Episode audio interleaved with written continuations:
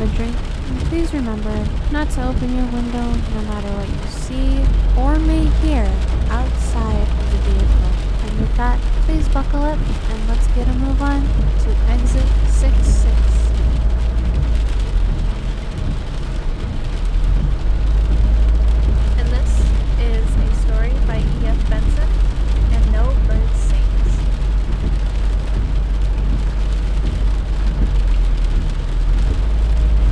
Thank